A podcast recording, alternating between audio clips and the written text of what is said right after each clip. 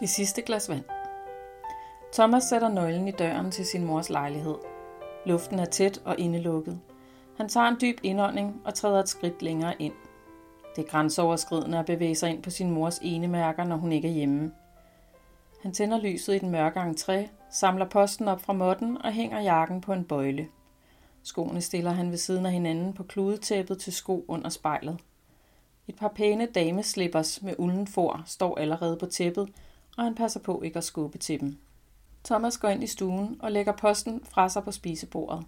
Han lukker vinduet op og lader den iskolde januarluft trænge ind i lejligheden, der lugter af røg og kattemad. Den sorte kat sidder på toppen af dækketøjskabet og holder øje med ham. Han har aldrig rigtig brudt sig om den kat. Den stiger på ham med kolde gule øjne, og han får følelsen af, at den kan se lige igennem ham. Han går stille rundt i lejligheden. Han ved ikke helt, hvad han skal stille op. Ved ikke rigtigt, hvorfor han er der. Han kigger instinktivt i køleskabet, som er tomt, bortset fra en dåse kattemad med stanjol om toppen. På køkkenbordet ved siden af køkkenvasken ligger et viskestykke. Et drikkeglas står med bunden i vejret på stykket og vidner om det sidste glas vand.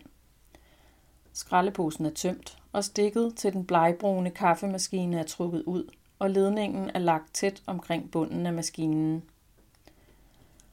I soveværelset er sengen ret, og morgenkåben hænger på sin bøjle på bagsiden af døren.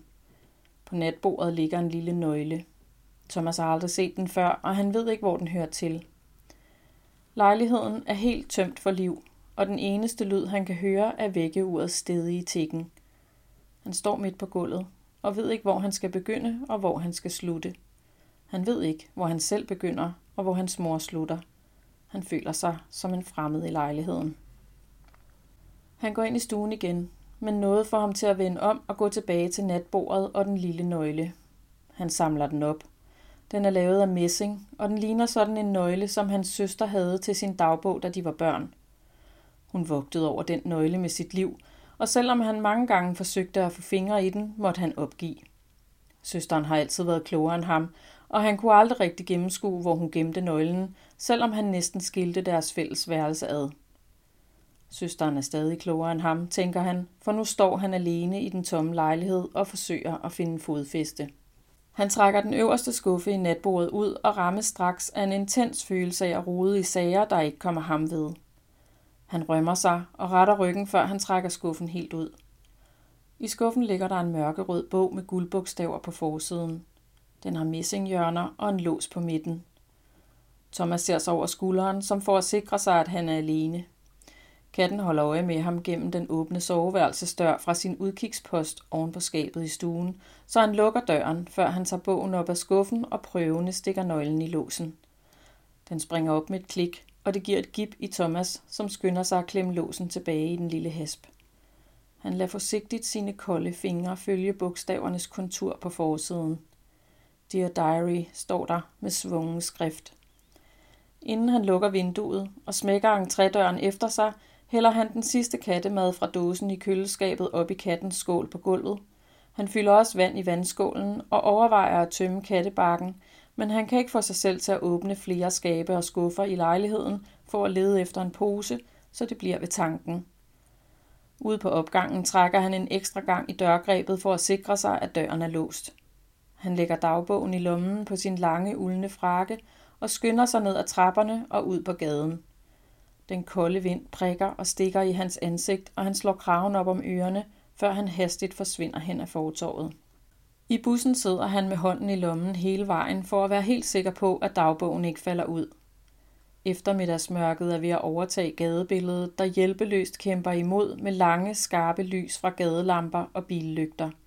Sylespidse regndråber stikker næsten vandret ind i ansigtet og rammer huden med en overnaturlig fart, hjulpet godt på vej af den stride modvind. Thomas småløber hjem fra stoppestedet og kan ikke føle sit ansigt, da han endelig låser sig ind i sin egen lejlighed få kilometer fra sin mors. Han tænder lyset i entréen, samler en reklameavis og en rudekuvert op fra måtten og sparker skoene af midt på gulvet. Han går ind i stuen og smider frakken fra sig over armlænet på den slitte lædersofa. I køkkenet tænder han for elkogeren og hælder næstkaffe op i et stort glas. Han finder mælken i køleskabet og hælder det op i glasset, før han hælder vand på. Han rører rundt i glasset med en klirrende lyd og kaster skeen ned i vasken. Han tænder for pladespilleren i reolen og mærker lyden af en jazzet saxofon brede sig som en indre radiator inde i hans krop. Han tænder et par lys, før han sætter sig i den gamle brune sofa med kaffen og lægger benene op på sofabordet. Han sidder lidt med lukkede øjne og lader musikken og kaffen fylde sig med ro og varme. Så tager han sig sammen og fisker sin mors dagbog op af lommen på den tunge vinterfrakke, der ligger over armlænet inden for rækkevidde. Han finder nøglen i sin bukselomme og låser forsigtigt den lille messinglås op endnu en gang. Torsdag. Jeg har besluttet mig. Det er bedst sådan, for så skal børnene ikke finde mig. Det bliver nok havnefoden eller politiet, der fisker mig op – jeg har lagt de store sten bag affaldskontaineren ved siden af den store mestekran, så de er klar til i aften. Jeg fandt også en del mindre sten, som jeg kan have i lommerne på min frakke. Jeg købte en rulle sejlgarn i havecentret på vejen hjem, så nu er alting klar. Jeg håber, stenene vil holde mig nede længe nok. Vandet er så koldt på denne årstid, så det burde gå hurtigt. Jeg gør det i nat, så ingen opdager mig. De burde finde mig i løbet af de næste par dage. Nu vil jeg bruge eftermiddagen på at gøre lejligheden klar og sørge for, at der er mad og vand nok til katten i nogle dage. Jeg er sikker på, at Thomas vil komme forbi, når han har fået nyheden. Han har heldigvis stadig en nøgle. Jeg har tænkt på at skrive et brev, men det virker så teatralsk. Jeg vil ikke leve med sygdommen, indtil den tager livet af mig. Jeg vil hellere tage sagen i egen hånd og få det overstået, og det tror jeg godt, at Thomas kan regne ud. Det er noget andet med Agnete, men det er for sent nu. Det er i grunden underligt at tænke på, at dette er min sidste dag. Mit liv har været udmærket. Jeg er vel i og for sig ganske tilfreds. Jeg burde nok have... Nå ja, det kan være lige meget nu. Der var så meget, man kunne have sagt og gjort, men det betyder ikke noget, når jeg snart er væk. Nu vil jeg tømme køleskabet og tage opvasken, og så tror jeg bare, jeg vil tage mig en lur og vente på mørket. Thomas bladrer videre i den lille dagbog og håber halvt om halvt at finde flere sider med sin mors sirlige håndskrift – men han ved godt, at der ikke er mere at komme efter. Hun har altid været ret kontant, og ikke så meget for flæb og føleri, som hun kalder det. Eller kaldte. Det gør hun jo ikke mere, tænker han og slipper et langt suk. Det har været en mærkelig dag. Den begyndte mange timer tidligere, end hans dage ellers plejer.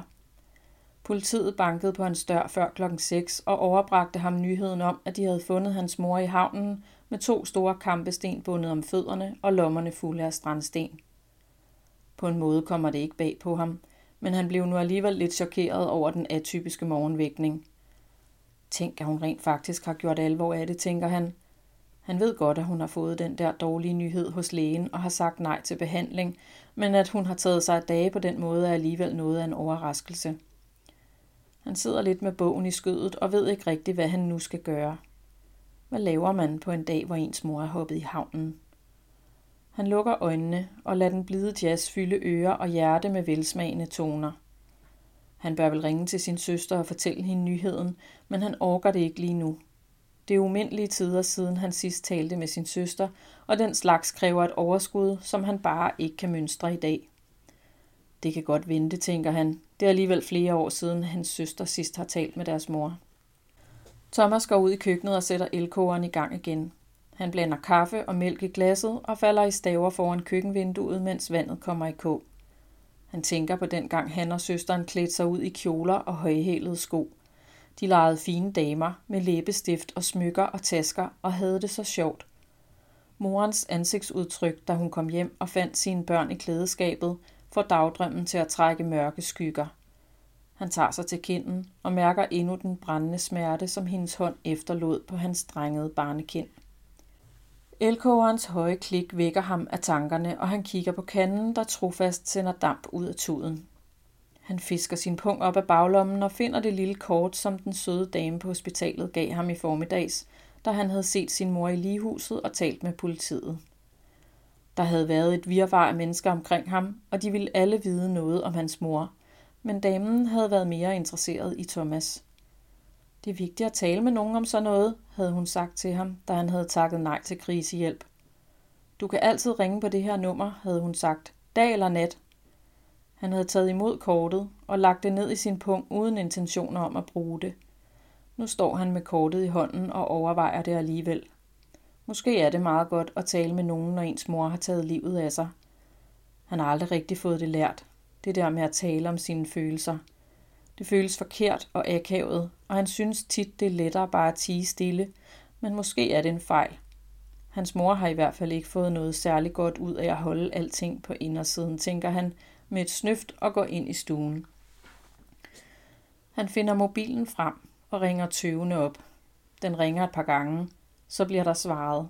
Han rømmer sig og siger, Hej Line, det er far. Ja, jeg ved godt, det er længe siden. Hvordan har I det?